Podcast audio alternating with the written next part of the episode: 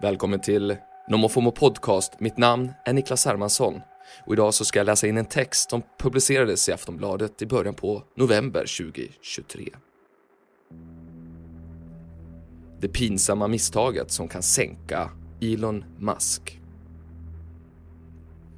Sedan Elon Musk tog över rodret har Twitters värdering halverats. Och nu störtdyker Tesla-aktierna. Snart är sagan slut för världens rikaste människa. Efter senaste inhoppet i Joe Rogans podcast så riskerar han att få sin egen armé emot sig.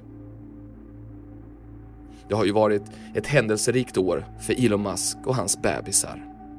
Utöver Tesla och Twitter och sina tio människobarn har han ju fullt upp med att implantera chip i apor och människor. Skicka iväg människor till Mars. Bestämma vem som ska få tillgång till rymd-internet i krig. Och bygga tunnlar på den amerikanska västkusten.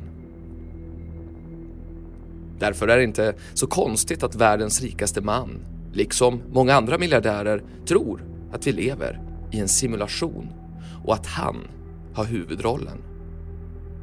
Eller i Elon Musks fall, att vi lever i ett tv-spel och att han är player number one. Men nu kan det snart vara game over för 52-åringen som gjort allt i sin makt för att döda Twitter det senaste året. Alla bevis pekar nämligen på att han inte har sett den legendariska framtidsfilmen Blade Runner från 1982.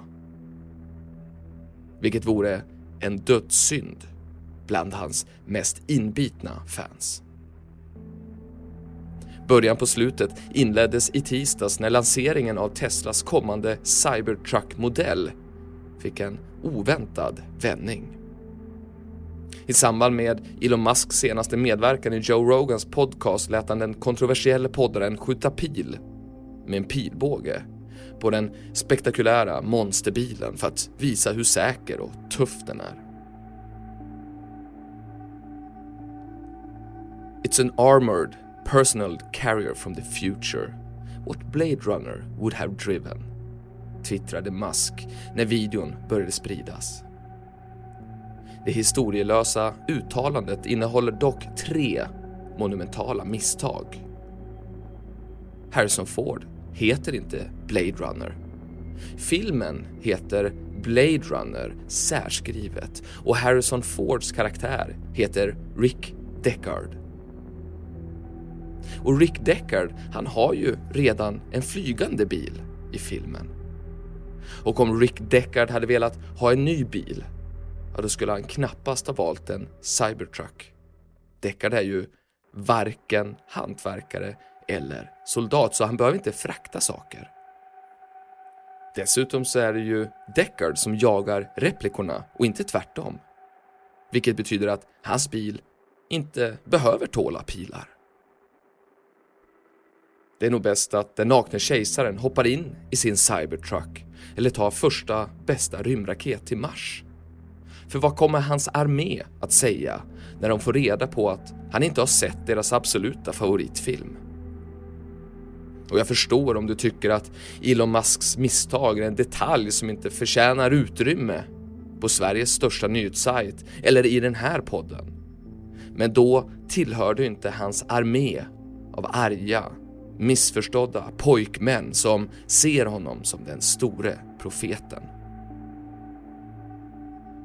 De senaste åren har Elon Musk lyckats driva upp värdet på sina bolag med hjälp av sina soldater på Twitter eller X.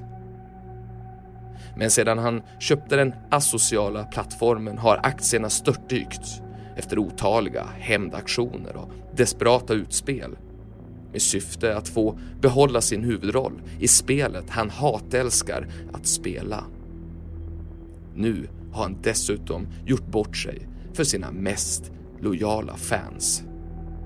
En dödssynd som kan leda till game over även för player number one.